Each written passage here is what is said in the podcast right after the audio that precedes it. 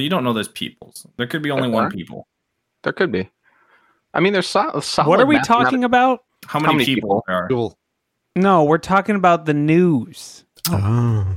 oh. Well, how many people could be the news? Right. How many people does it take to be the news? Okay, so let's do the math here. If there's what eight billion If- people divided by 15 minutes of fame each, If there are many- no people, did the news actually happen? So it's July 25th, 2022, and we're taco about the news. I guess we got to roll the video then. Roll the tape with the broken finger. Roll the finger. Not that finger.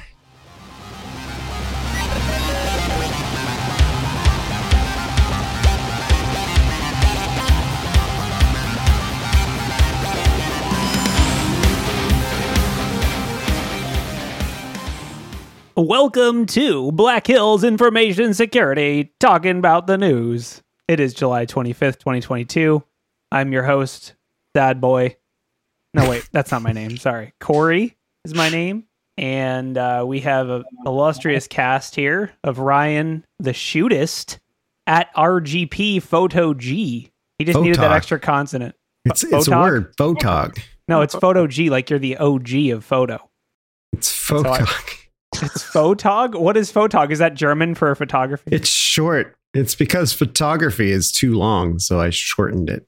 Okay, Photog. We also got There Noah, go. Ryan, we who's shouldn't still to just one explain your own username to you. You should upgrade uh, to more that like you should upgrade to a bigger screen, Noah. So you're not just one pixel. Like He is a square though, so I made sure it was a square. everyone's a square. We have Ian with an exclamation point, specifically how he wanted it pronounced. Ian. That's right. You just yell it. You have Yeah. to yell it. It's it, that's the problem with one syllable names. one syllable names are dangerous like that. That's why if your name's like Frankenfluffer or something, no one can yell at you angrily. There's a for a lot of reasons, but syllables aren't the only reason. Okay, maybe Right, yeah. okay, so maybe that's a cat name. I'm not gonna lie. I may foster cats, so all the names that go through my head are just cat oh, names. I gotcha. Frank and sounded- on there. That sounded very much like Johnny Cash, a boy named Sue. It's like, why'd you give me this name? I called you Frank and Fluffer because I knew I wouldn't be around to make you tough. I don't know what a cat named Frank and Fluffer looks like, but if anyone finds it, let me know. Actually, I do, and I will post the picture in Discord later. okay. And On then second lastly, thought, we I have actually Mike do. Silicon Shecky. He's made out of silicon carbide, the hardest something. I don't know. Not He's just- he wins the award for most cluttered office, narrowly edging out Ian. I guess I got to put more clutter in then. Yeah. Yeah. You need to Wow. you need to take the win. Also, I'm sure Ian's is actually blue screen or green screen. So no, no, no, no, no green screen today. sure, This No, this it's, real. it's really that messy. sure. He's improved his. Oh, he's. Whoa, whoa. He. I don't know how he's doing that. This is Deep fakes. Lots of Deep deep fakes.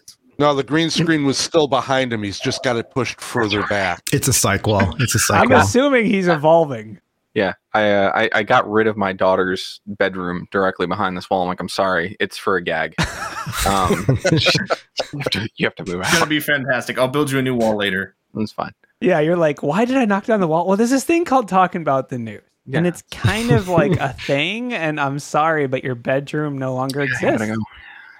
And we have dozens of people watching, so we got to do this gag.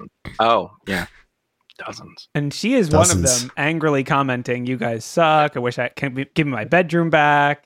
Y'all aren't my real dad. I am actually your real dad, but the rest of you aren't. For the record, we were not involved in any wall smashing. No, no. Well, you weren't anyhow. Mhm. Mm. So are we So gonna the talk about- news. Yeah. What happened? Let's talk about it. What do you want to talk about, Corey? I mean, obviously, we have to hit the ransomware region official check in. It's a recurring segment where we talk about how people are dumb and click things. Wait, no, that's that's me. That's bad security practitioners is that I blame guess. people for clicking things. What I mean is that people are dumb and they send ransomware campaigns. There we go. Hmm. I like that. So That's DOJ apparently seized some ransoms paid by, I guess, what is a health center? Or we just is that like hospitals? I'm assuming. I don't really know what a health center is. Kansas Medical Center. Kansas, Colorado. Wait, Can- Kansas, Kansas and Colorado, or is there a place called Kansas, Colorado? Can we just assume that if you name your town after another town in a different state, that you're not going to understand security? Like we had, we had everyone was like Dallas County, Dallas County, like oh my gosh, that whole you know, brouhaha with Coalfire and whatnot. And I was like, Well, that like, would be oh, in Texas, County. No. thought. So No, this is on the news. in Dallas County. This Right. is on uh, the media outlet that wrote this article because I think it's Kansas and Colorado, not a place called Kansas, Colorado, although it is funny to imagine that it exists. So this is uh, Tuesday. There was an international conference on cybersecurity at Fordham University. None of us were invited, obviously. Uh, this is talking about Maui. The group encrypted the servers and said they would the ransom payment would double. They paid, but now they got a refund. They got their money back. That's no, do not try your this at home. Do not try this at home. do not pay unless I guess you're really desperate and hope the government will give you your money back. Or you have really good cyber insurance. Did they give a timeline for this? Because you know, I'm wondering, did they really get their money back if they paid in crypto? It says here uh, from the money laundering account, we seized approximately half a million dollars in ransom payments and cryptocurrency used to launder those payments. So they were like partially through the way of laundering the money, and they, you know, kind of now, cut now the that's stream. worth like two hundred thousand instead of whatever it was. Right. Yeah. They're like I uh, mean, the, the the government. were Actually, the bill. The The government advised to hold year, on. so So I mean, this is this is an interesting thing that we're seeing a lot of, right? Even in the cryptocurrency community, people are saying, "Oh, it's supposed to be distributed. It's supposed to be whatever." And there was a, a a research paper that came out recently that said, "Hey, this stuff isn't as distributed as you think at the at the top tiers." And law enforcement has figured that out. That at some point, when they start cashing out big numbers, because there's only only so many Lambos you can buy with crypto, uh, when they start trying to cash this out, there's still hooks that you can go after that are part of the regular financial system. And that's how a lot of this stuff is happening. They're saying as soon as this wallet tries to exit through whatever tumbler and they're watching all this stuff, they're then able to use those standard mechanisms. And I'd be shocked if that that isn't exactly how this happened. So yeah, it just says additional blockchain analysis. There's companies that do blockchain analysis. Like Ian said, it's actually really easy to track these payments in certain cases, and the biggest reason is because of the sums. Like you have, uh, you know, a sum of like a hundred million dollars. Even if you launder that money, like when you go to withdraw a hundred million dollars from anywhere, everyone's going to be like, "Sorry, what? Like what? You're withdrawing how much?" Like it triggers so many red flags. Even just watching because it's all in a public ledger. We talk about this on the hashtag CoinSec podcast all the time. We Mhm. have even have guests that talk that run these companies that do um, blockchain uh, sleuthing, basically. And it is easy, or not easy, but it is possible to do like clustering, even if they use intentional obfuscation and mixers and like Tornado Cash and all that stuff. It is possible because it's a public ledger. Unlike you know the Cayman Islands, like Panama Papers kind of stuff, it's not public. You can't just be like, "How much money do you have in your bank account?" Like you can't.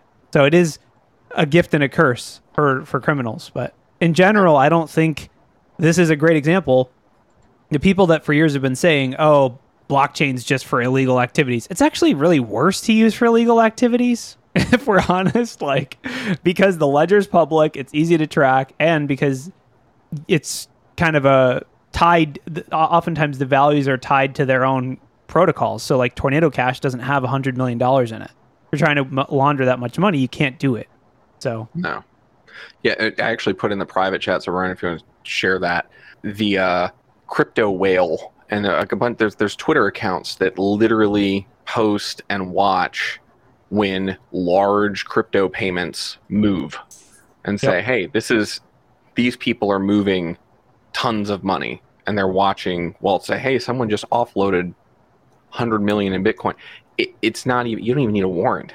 You just follow Twitter. yeah, right? and the other crazy thing we've talked about is when when these whales get doxxed or if they're public about their wealth, they are immediate targets for attacks. Yeah. Um, there was a Coinbase vulnerability last year, and this was covered on uh, the Darknet Diaries podcast, where it would expose their balance in their account, so they could c- attackers filtered through thousands or millions of these Coinbase accounts. And when they find accounts that are whales that have high value, bam, they hit them with you know phishing attacks or whatever. So Sure. stay you anonymous if you have a of large amount of crypto. probably not very technically savvy to know like what's going on beyond. I've got this hardware ledger or this whatever. Bronwyn, Hi, hey! I made it. coming to us live via Daddy Elon's Sky Internet. Starlink Enterprise. Okay, Elon has never yet hit a deadline he has ever set. But you know what? Better late than never. No, that's Anyway. great. Yeah. It's So uh, on, on the the topic, I mean, this I don't know cryptocurrencies and all that. Who needs a warrant when you've got OSINT? yep. Well, you need the warrant to seize the funds once you find where they went, okay, which is what the fine. which is what the But for- government did. But to figure out who to target, I mean, who needs a warrant? You've got OSINT. No, I, I, I, I'm, Oh. I'm dead serious. And folks that are watching and are in the chat, if you've got better legal experience than I do, but my understanding of most financial services rules around any sort of money being transferred, that it, if you even think that it's related to illegal activities, the bank can basically put a hold on it until, uh, you know, either it's proven otherwise or the law enforcement officers, you know, Get the warrant. allow you to release it. Yeah. Yeah. that's a good point. Um, warrant required to seize the funds, yes. Warrant required to freeze the funds, probably not. Yeah. I mean, I, I, I don't fine. think it would be funny. I'm sure there's a phishing campaign being developed right now where the, it's a you know c- claiming to be the government and saying they've seized the funds. They need to send them to this blockchain address. But yeah, I mean, I guess don't don't try this at home. Like I said, don't assume you're going to get your money back. um, it doesn't actually say in the article that the money is being returned to the victims. Um, and if you think about it, this Maui ransomware, it's not like they only hit two or three people. They seize X amount of money. It could be split amongst the victims evenly or however they decide to do it. There's no guarantee you get this back, even though this is an example of where it is possible. And it's good that the government's going after them. Yeah. Well, and especially if they're following anything similar to what happens in a class action suit, there's so many different factors that come into play in terms of how that money might be distributed. And you know, one person might wind up getting five cents, another person w- might wind up getting five million. And uh, I'm so glad I'm not on the committee that has to make those decisions. I I mean, I assume you I- I mean the love that you lawyers get the five million, and then the committee figures out the two cents at the end and how to accurately Actually, that. years ago, one of these days offline, let's talk about when my grandmother's hip replacement hardware was recalled. That was a fun adventure. Oh my god! Yeah, I, I just love that you made the comparison to class action lawsuit like that. Because all I can think of is now uh, like random commercials that pop up on Hulu or whatnot that are like, "Were you attacked by the Conti ransomware group between the years of this and this?" Like, Did you click? Did, no, did you click on a free iPad? Legal compensation. It- okay, but in the in the class I'm action example, what product would they give for free? Like what? Like you know how they're like like uh, you know like the Red Bull one where they're like okay you can either have five dollars or a case of Red Bull. Would it be like you can either have five dollars or a USB stick? Like Oh no, it's got it's got to be like uh, you can have five dollars or a year of free VPN service. Uh, you know. free investing advice, crypto investing advice. One Yeah. year of free identity protection. I mean, I will say, what happens if they? Okay, so what happens if they make the payment? It get and then they they would claim on their cyber insurance, get the payout from cyber insurance, and then they get the money back. Is it like double dipping? Like, do they have to pay the money back to the cyber insurance? It's there an are rules around that. There's actually a statute of limitations on it. Um, and I and again, someone who not a lawyer, but I, I know for oh the bots are back. Hey bots. So the uh, there is a statute of limitations on things like that. That if an insurance company pays out and later it turns out that uh, and where these come from often are faked deaths. Like some Oh. parent just leaves and they pay the death benefit, and then five or ten years later they come back. As long as you have a uh, legal death certificate and it went through all the process, nah, like they're not they're not going to do anything. They just they're just going to write it off. I just but- wonder how you prove you paid a ransom. Like, do you give them the like blockchain ledger? Like, here's the transaction where we paid five hundred thousand to uh, Maui ransom. Like, I, it's just what is the legal or what is like the equivalent of a death certificate for ransomware? It's like our network was dead for four minutes. Here's the Oh, it's- here's it's the a- internet log. It's a Jira ticket. It's a ticket. Yeah, absolutely.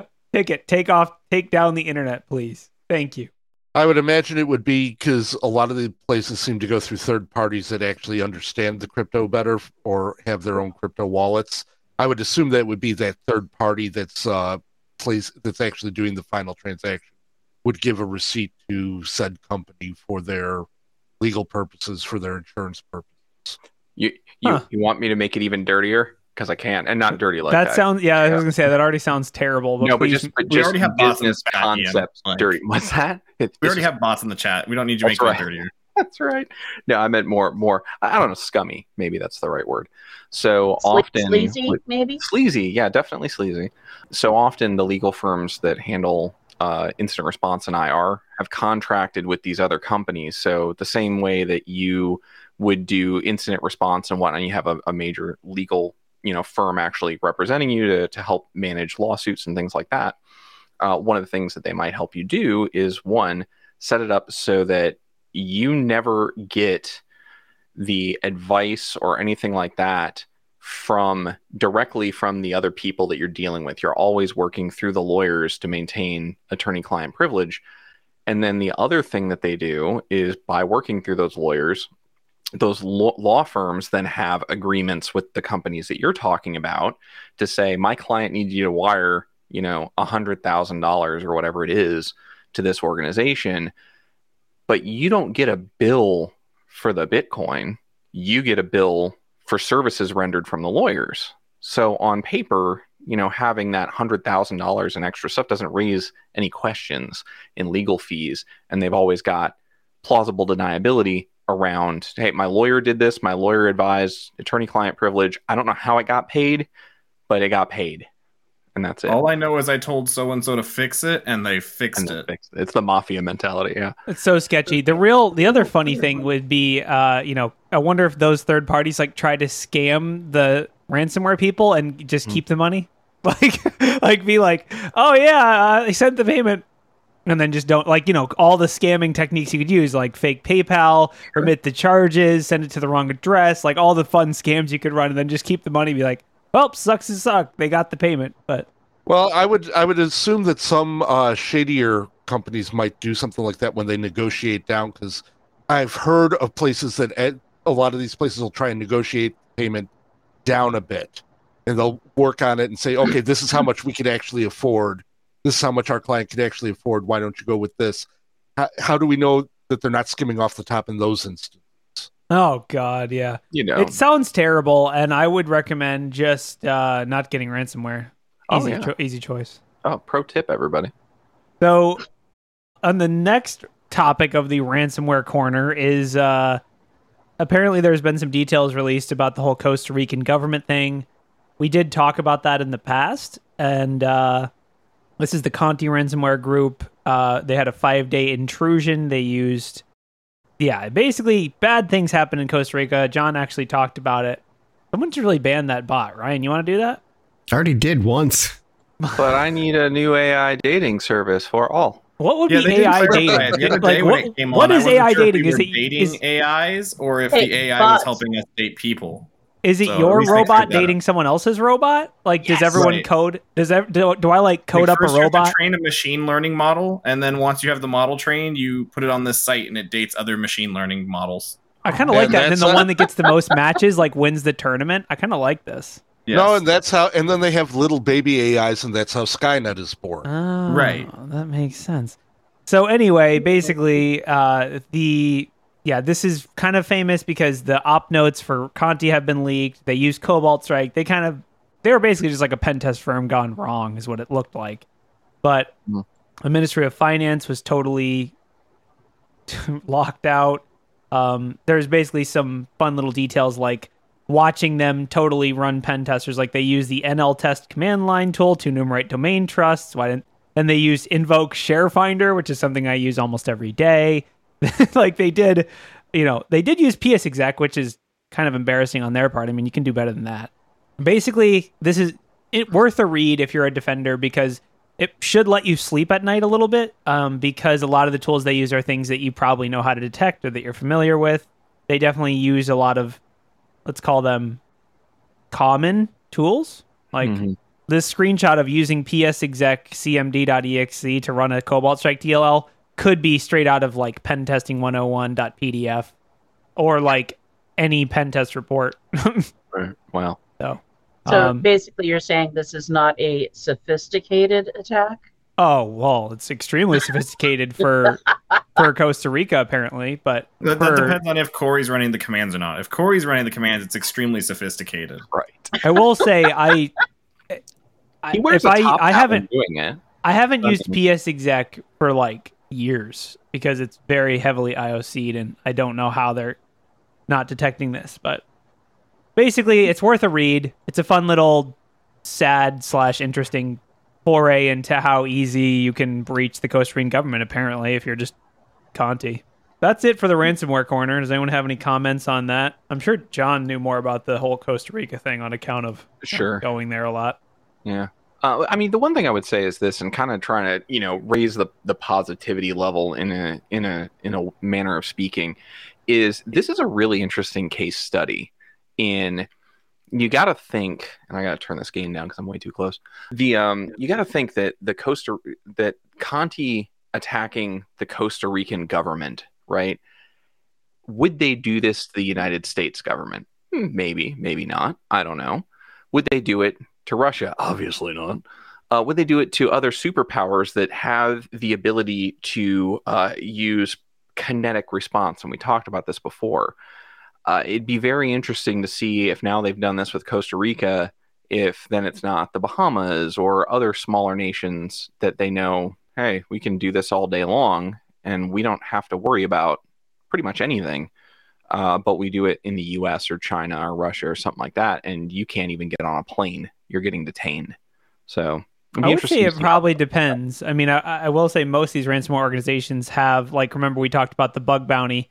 If you Mhm. can dox, if you can dox a ransomware uh, operator, you get a million dollar bug bounty. So it's supposed to be theoretically impossible to figure out who this is, which means they can attack anyone uh, willy nilly. But I mean, this Conti group has, I think, been torn down and like they leaked their op notes. They like when the Ukraine Russia thing hit, people were like leaking. Like it was, they've kind of been torn apart by themselves. Classic criminals. Um, but it's interesting to think. I mean, who knows? I guess the hopefully the government's better at doxing people than I am. But Mm, if you have a backbone Wirecap at uh, or uh, Wireshark running at every ISP, it shouldn't be that hard. right. All right, no more ransomware. No more. No more. It's done. That was the last time. I, I just solved it. well, I mean, you gave some really good advice. Don't get ransomware.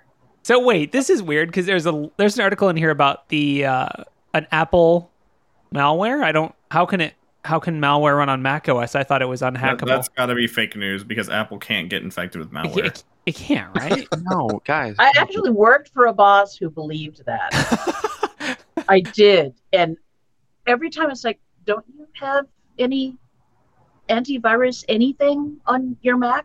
No, it's not a problem for Mac users. It's like, yeah, I think you're. Oh, well, I don't work there anymore. No Uh, AV, right? No. How many? What do you think the percentage of uh, Mac users that run an AV or EDR on their system is? Like, out of curiosity, Enterprise Oh. or just a user? but, but either one. Well, enterprise, they may not have a choice. Right. So Right. that Yeah. kind of skews the results. I mean, the, the thing Um, with it is, in general, consumer antivirus is really not great, anyways. But That is true. That is true. I mean, I, I would argue that you're any more, especially with Windows devices, you're better to just use Defender. That's your going to be your best consumer antivirus. So when you're talking about Mac, you're like, oh, what are you going to put on it? Uh, Defender. Norton.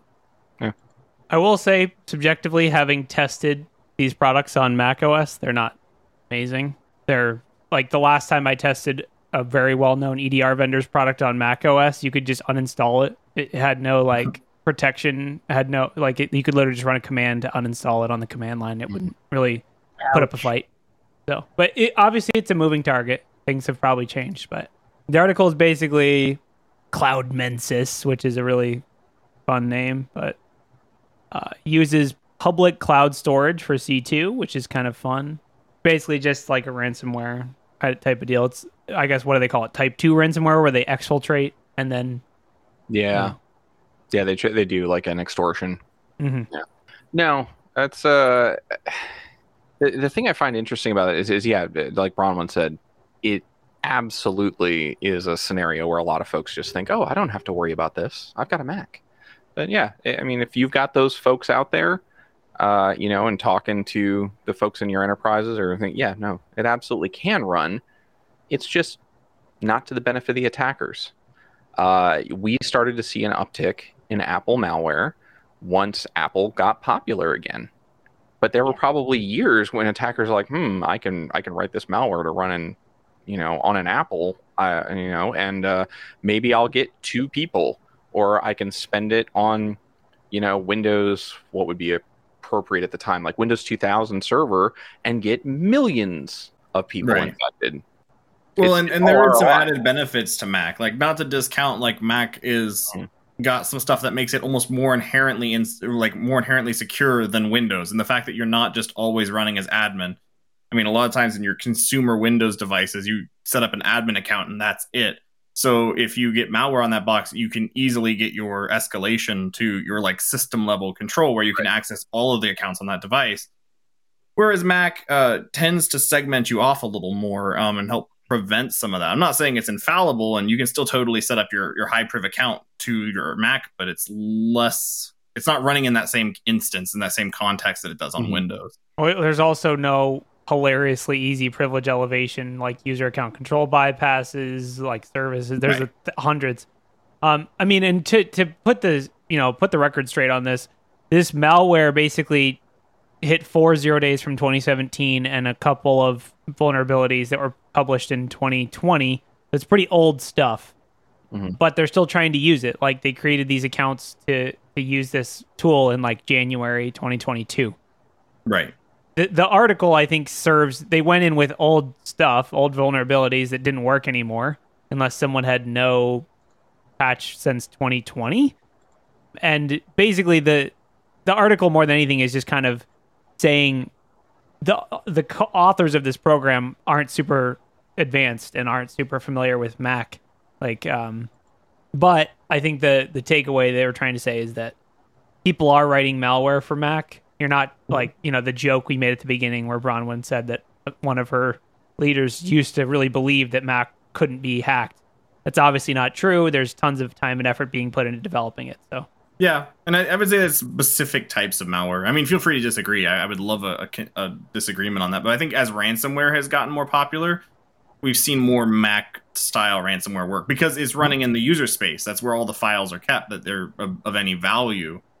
Um, I've I know I've seen a couple things of, of Mac OS ransomware at this point that are aimed towards consumers. That I'm like, oh Yeah. yeah, it makes sense. You Well, have a you have a twelve hundred dollar computer or more sitting on your desk. You might have some you might have some money to shell out when you get your files encrypted. You know. Well, part of it also, I, I think, jumping on board is also who's your target audience? Who? What is it that you're looking to exfiltrate or to lock in? A lot of creatives. Um, sorry about the True. clock in True. the background. I, mean, love if you grandfather look, clocks, so no apologies. if you look at who is using Macs most, you're going to see Mac use. uh oh.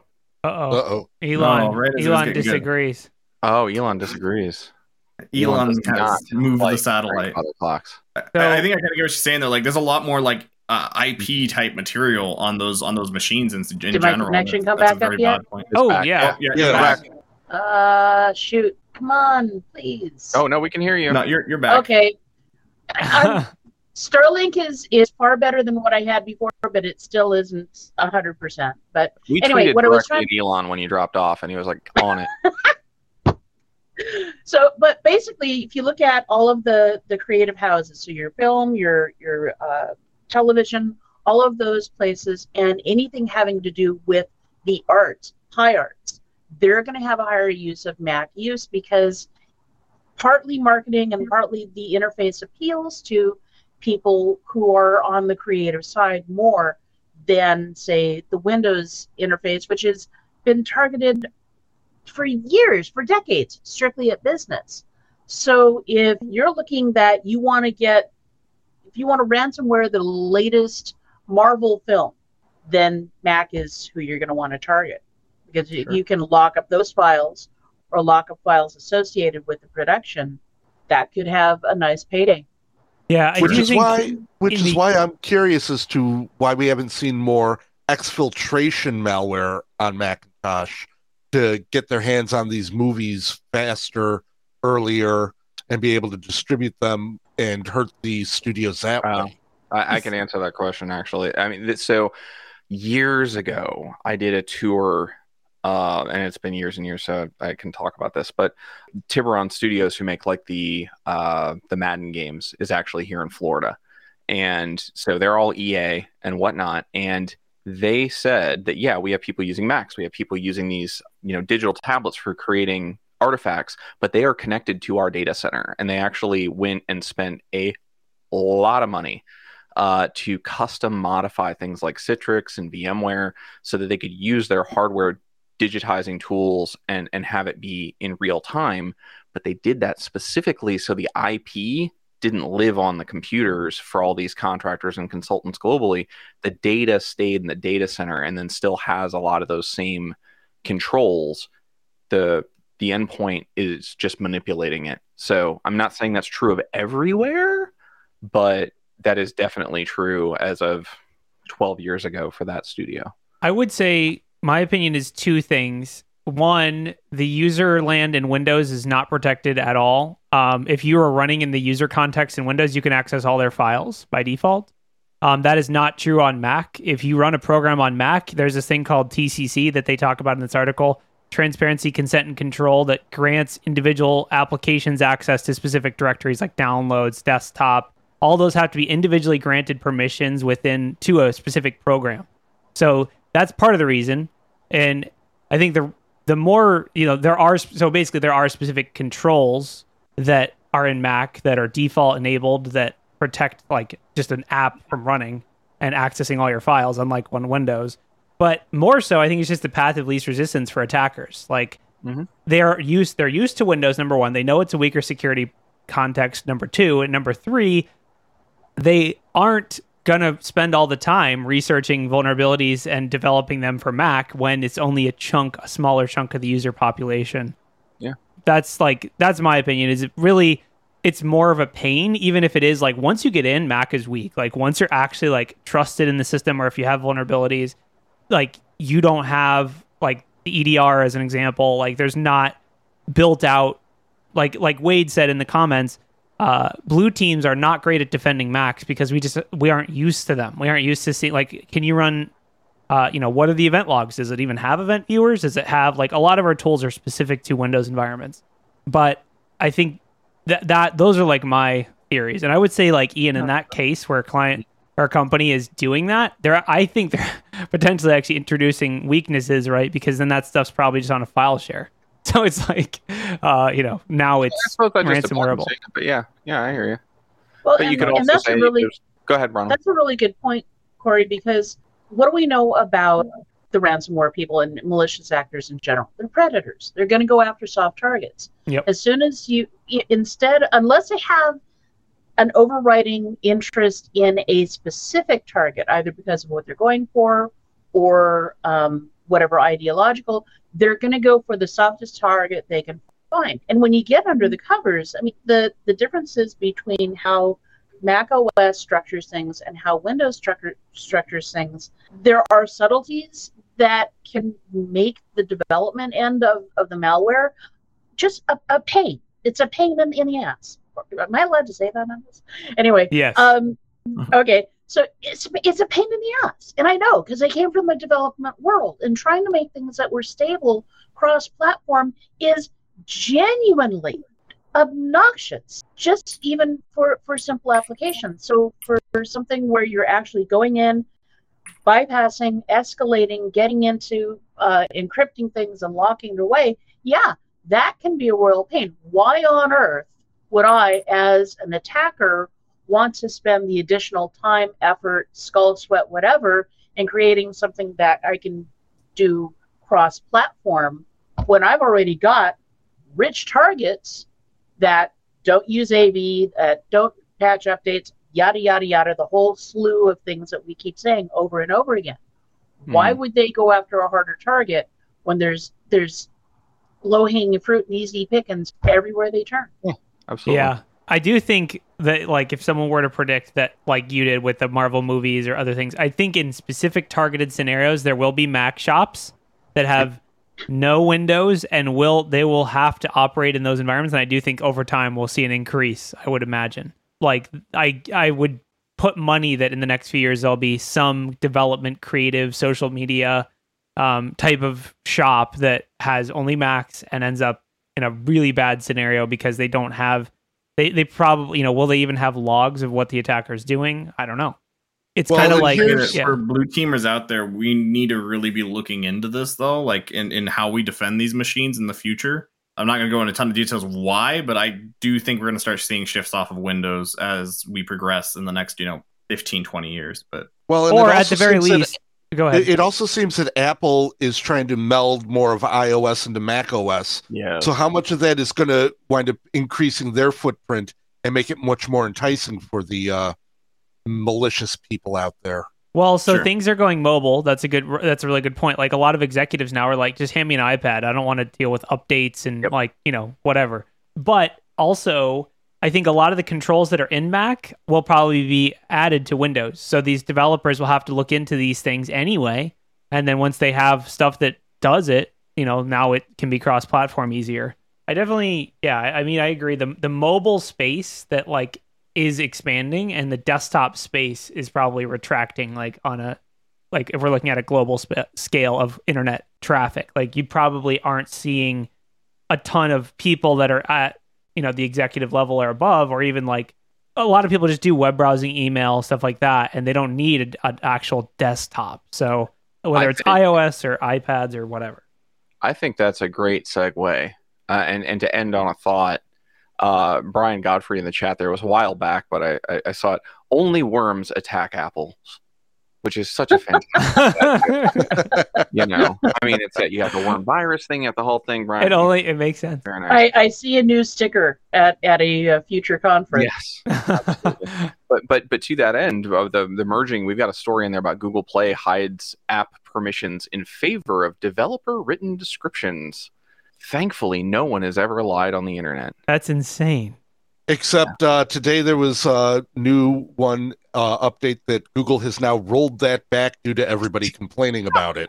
yeah that that's gotta be the case. It's this is seriously like being like, all right, no one used this badly. Like, like, Believe me, Yeah. there is no feature that developers have ever not used badly. right? Oh. Yeah. So legitimate basically- ones, not even like ones trying to be like malicious. emails to Bronwyn at so, for anyone that has no idea what we're talking about, when you install an application, it asks for specific permissions, like can I access the webcam? Can I access the microphone? What about your files?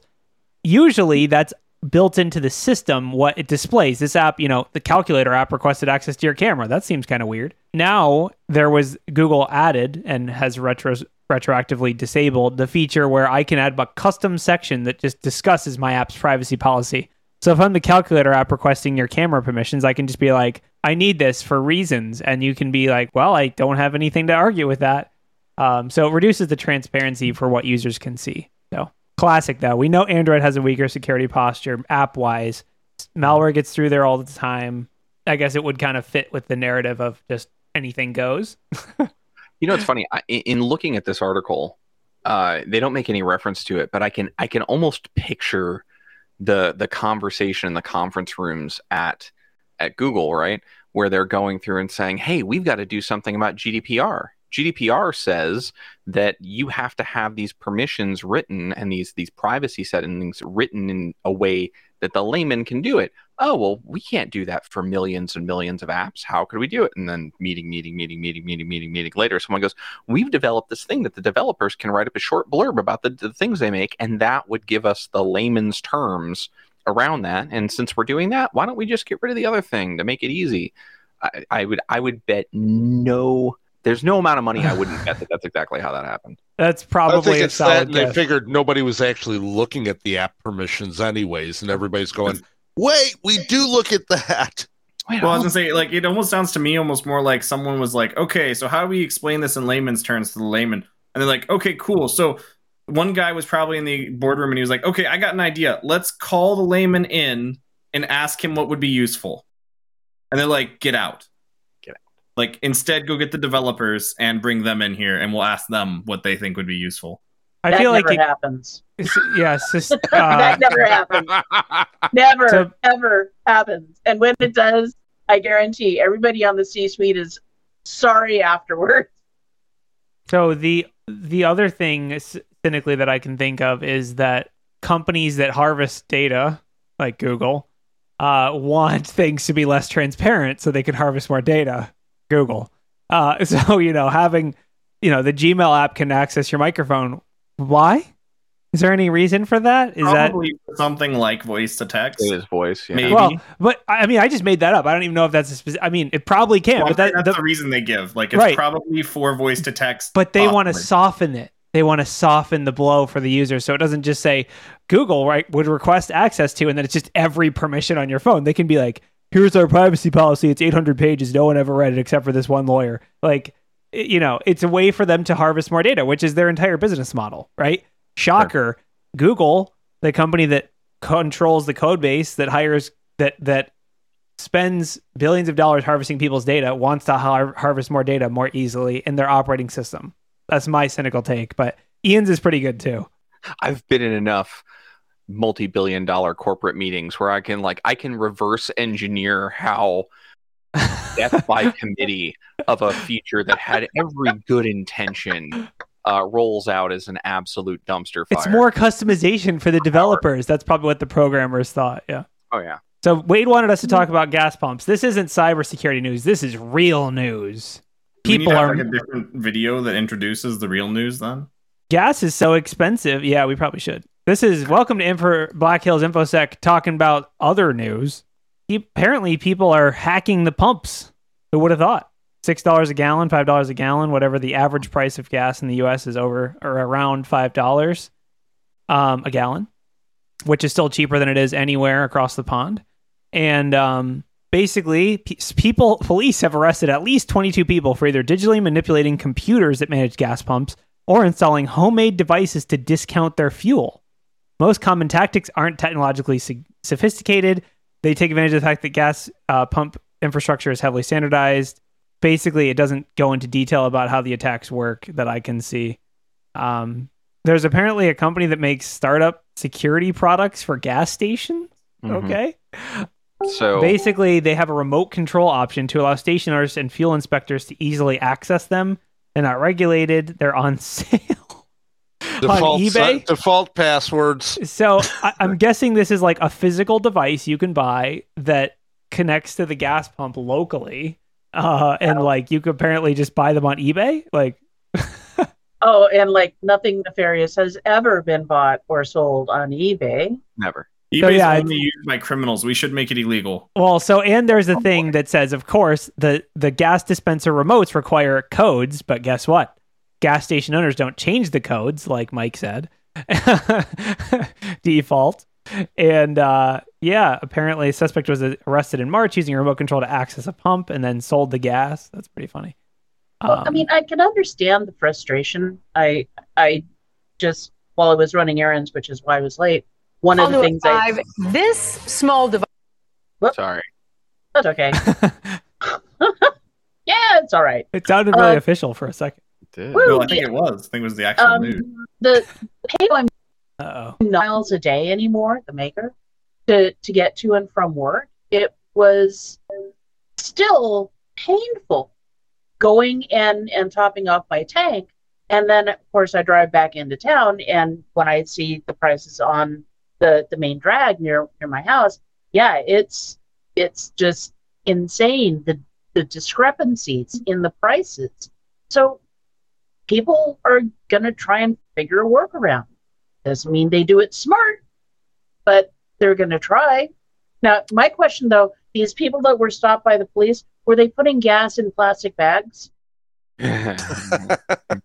yeah i mean I, I will say on this like this is it's funny i think this is kind of let's call it uh hy- hyperbolized or overinflated classic news um they're like oh recent months some people have tried to hack the pump it says police have arrested 22 people across the country So 22 out of 300 million. like it's not like it's not like that many people are doing it. I, I Um, don't think that qualifies as statistically significant. I don't think it does either, but according to the news, it's a huge deal. And by the way, the gas prices are high. We haven't told you about that 50 times in the, you know. Right. Um, so, I mean, I, I guess from a cybersecurity perspective, if you could just buy a flipper or whatever, an RFID signaling device that can talk to these gas pumps, you could access this this remote feature, and the remote feature allows you to just dispense as much gas as you want. Which I guess you can talk about, you know, the financial implications or the, you know, but also it does say in the article, uh, for whatever reason, whether apathy or of a lack of knowledge, no one's changing the default password. so, The scary thing is this: I did a quick Google search, and the hit on on there. There's just a remote RF remote control for changing the gas prices that's going for eighty nine dollars on eBay. that's like less than a tank of gas for most people. So That's the I've, financial I've got a flipper one right here.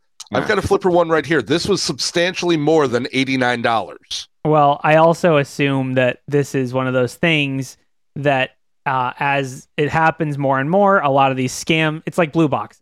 It's like this, you know, you can build your own. Once you start buying them, a lot of them are probably scams or like wish.com gas pump changer thing on Amazon for like 10 bucks is going to be a scam. And then, yeah, it's just going to be people running around at gas stations pointing things at things and trying to get, you know, things to happen. But Well, the interesting thing here is, is uh, Ryan. I threw a, a YouTube link in the the chat. That's what the folks heard for a second. I forgot my audio was feeding through. But if, if you would put that into the the larger chat, this is from channel Channel Six News Orlando.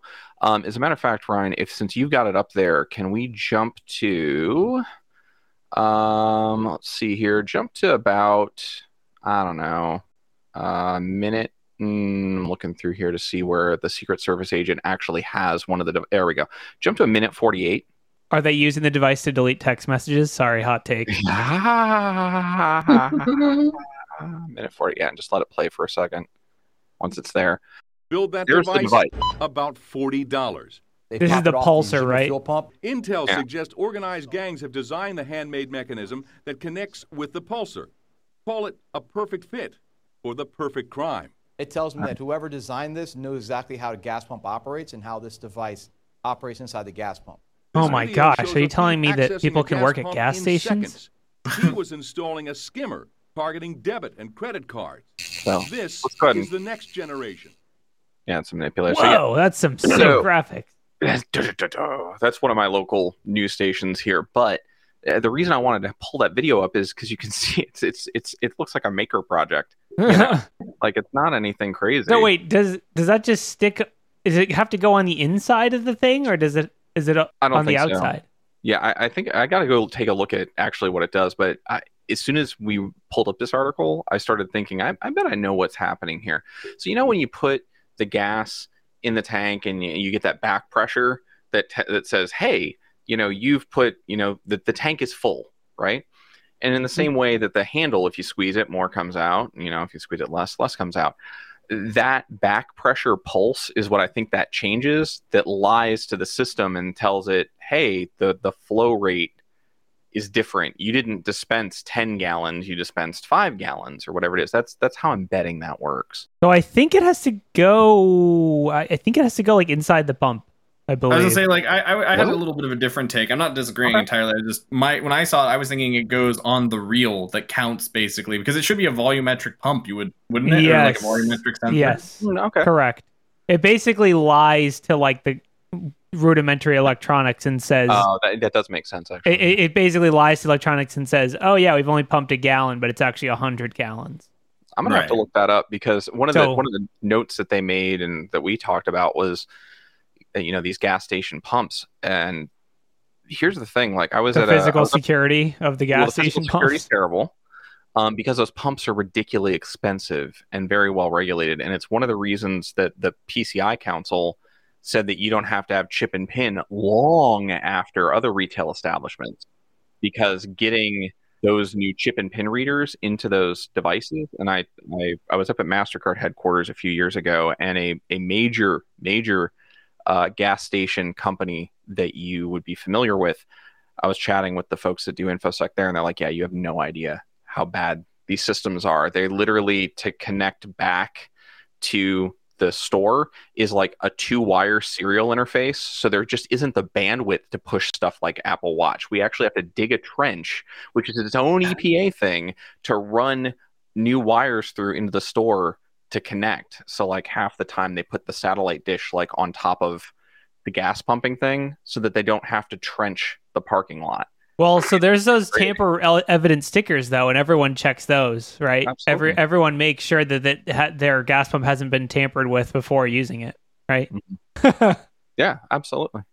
Somebody made um, a device that was real cool, but this is for skimmers, where it would detect. Uh, you slide it in. Oh, who made that? You could buy it for like fifty bucks, and you swipe it first. Which to anyone looking, they're going to think that person they're putting a thing in. But what you're really doing is you're checking to see if there's a deep insert skimmer in there, and it will detect a second reader head. So as you Mm. pull it out, it's like no, there was two reads here. There's something in there that's I think at this point though, a credit card is worth about a gallon of gas max. So they're going for the gas instead of the credit cards. Sure. Unless it's a fleet card. Unless it's a fleet card. Matter of fact, I found an article because I was looking for statistics on skimmers and came across this. And one of the things it says flat out fleet cards are gold to the people who are, are skimming for credit cards at gas stations. Scroll down. And matter of fact, the one and only time I've ever had to deal with identity theft, I used an ATM card at a gas station. I was in a Mhm. bad part of town. That was a pain.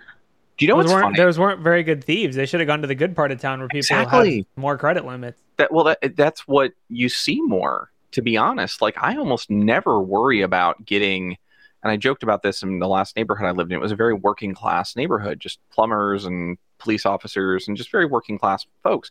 And i never worried about leaving my door unlocked. I never worried about anything. My sister-in-law at the time lived in a much nicer more affluent area and they had their you know sliding glass door windows smashed and a bunch of stuff stolen because they were both at work. And everyone in the neighborhood was at work because they were dual income to you know for this whole thing. And it's the same thing with skimmers. It's like yeah i can go to the gas station in the you know quote you know bad part of town but how many of those cards are going to be like have five bucks six bucks just barely getting by? You're not getting any of the american express corporate cards. You're not getting that stuff. No, so yeah but it's also a numbers game because you got to remember the gas stations that are in the less affluent areas or in mm-hmm. more highly industrial areas are also less likely to be well maintained and observed. Mm-hmm. that's fair That's and fair. in an, in an industrial area in, in particular, you're going to have more fleet vehicles. So yeah, I was thinking bad part of town, not not necessarily like industrial areas when you said that. well, but yeah, but you know, bad, but the the You're right. opportunity in terms of the maintenance of the opportunity to install skimmers is higher in a bad part of town. And again, this is numbers. It's just like spam. Mhm. The more spam you send out, the more return you get. The more opportunities you have, you might be dealing with people who only have five or ten dollars in their account, and then you find somebody who just got paid and they've got eight hundred dollars or whatever. You get enough of those, and you're off to Well, and when you only have you know ten dollars in your account, you wind up swiping your card through a lot more gas station pumps. That's a fair point too. All good points. Hey, we've only got about three minutes left, and if I could make a suggestion, um, one there are two, there are two stories that maybe we don't need to get into, but just for the sake of public service announcement, uh, if you've got uh, Atlassian Confluence and it's out there on the interwebs for all your remote developers, you, you, you might want to go patch. Um, and the same with uh, uh, Cisco. Cisco's got some pretty major bugs in their Nexus data center devices. So if you're in uh, the enterprise space and you've got one of those giant chassis, uh, time to schedule that change window. So please, if you're listening and you're looking for the news, like, oh, this was great crypto talk, go patch your stuff too. Um, and then the last bit here, can we talk about the skateboarding dog? The the where is it? Uh, not the Neopets thing. Uh, new air gap attack uses SATA cables as antenna. I love this skateboarding dog hacker, you know, type stuff. Because nobody Was there really a skateboarding dog, or was that a joke? No, that's just what they, you know, in news news things. It's. I, I know, mean, I am kind of. I don't, you know, I don't want to is, is is Bud Patches out of the office this week? Is he got some? Bud is out of the office. He's on vacation. Oh, where where does he go on vacation? Uh, Bud. Oh, Yeah. where there's no, where no, absolutely no internet. Oh, uh, interesting. activity. Yeah. Uh, we don't know. Uh, you know, he just leaves. Nobody, nobody, nobody was interested in the story like I was. No. I, I, well, wait, wh- where is it? Oh, the the, the air gap attack. It, it basically, so the, this story uh, is using SATA cables, and they were able to determine that uh, you could trick the, the the cable, or you could you know manipulate the frequency and manipulate what was going across it to go in the six gigahertz frequency band, and basically turn the SATA cable into an antenna for exfiltration in air gapped environments. Now I wonder, is this one of those things that only works in a lab? Like, because I feel like a SATA cable is usually inside of a metal enclosure. I, I, I like, I, it's kind of. I would love to see this demonstrated in real world, like at a village. Yeah, I mean they've got video here of them them doing it, but, I the, agree. the case is off the computer though, or uh, maybe that's just the picture.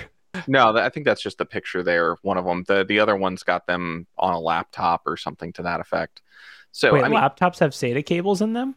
well, they've got SATA. Sometimes, usually the unshielded like flat ribbon style. Well, unshielded is good.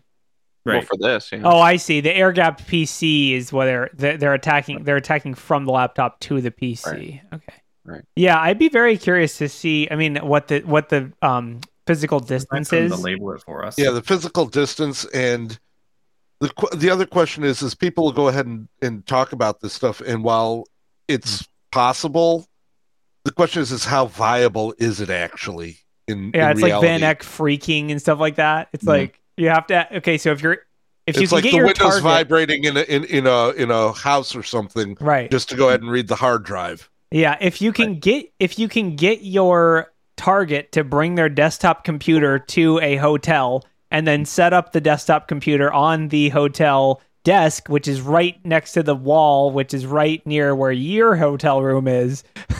You might be able to do it but then you got to ask yourself the question why is someone bringing an air gapped computer into a hotel?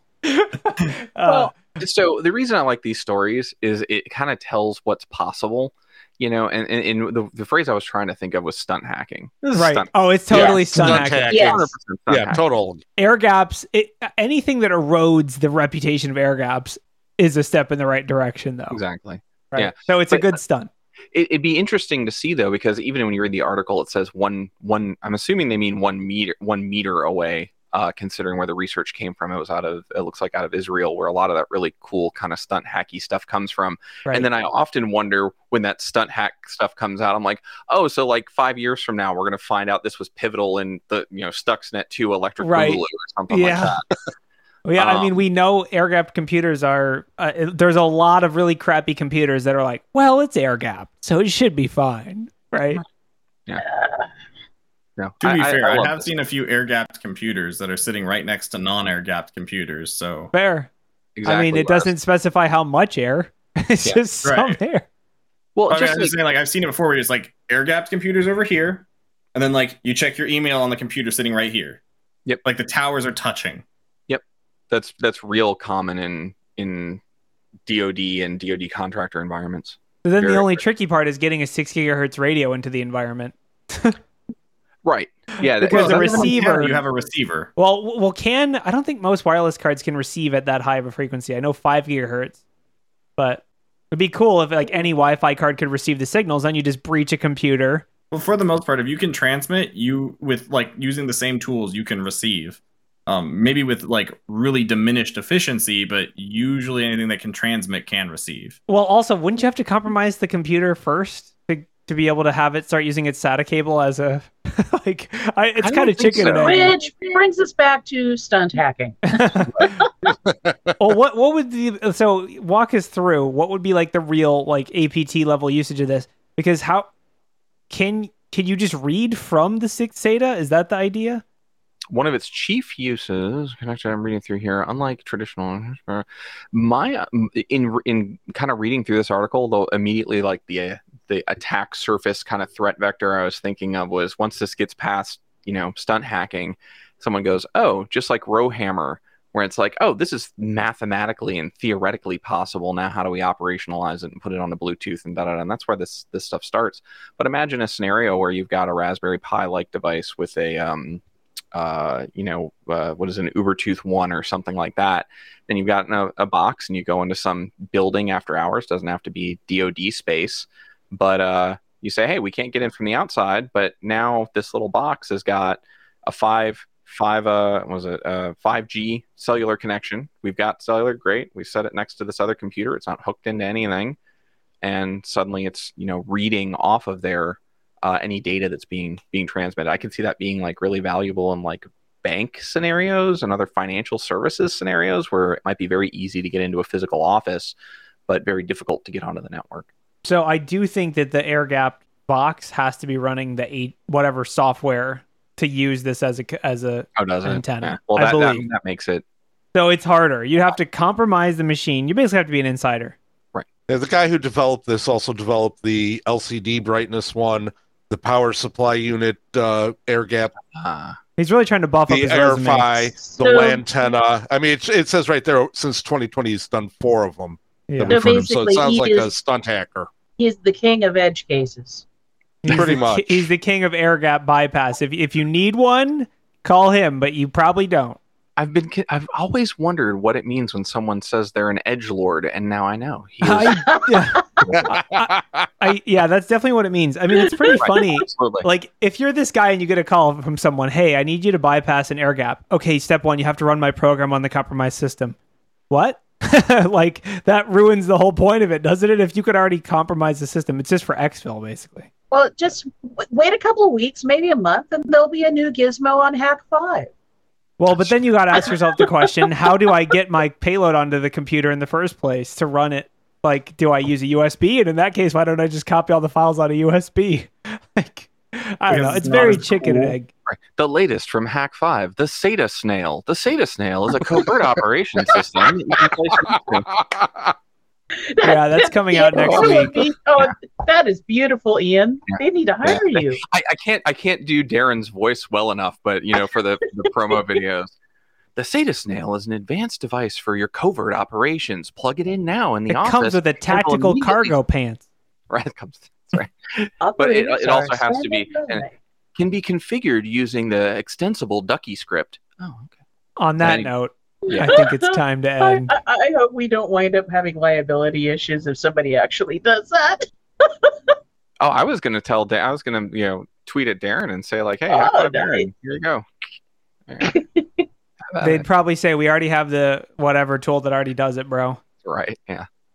We already Get have there, this. we're You, for, for you, you you don't know about the SATA turtle? We already have Yeah, that. you just take the LAN Turtle adapter to SATA, and then you're good to go. I mean, honestly, I don't know what the wireless restrictions are, but you could probably do it with a pineapple. If it can read six gigahertz, it's good to go. I don't think the they they just. I literally just got it in the mail the other day. The five gigahertz add-on module. Oh, okay. Yeah. So it has to be another module then. Mm-hmm. It would have to be. All right. Well, the bots are back. Well, we're leaving bots, so yeah. Thanks for coming. Thanks for listening. No news Bye, will happen bye. next week. There will be no news between Nick, this week and next week. So we'll do the same show again next week. Same that Ah, time. I understand. Same bat channel.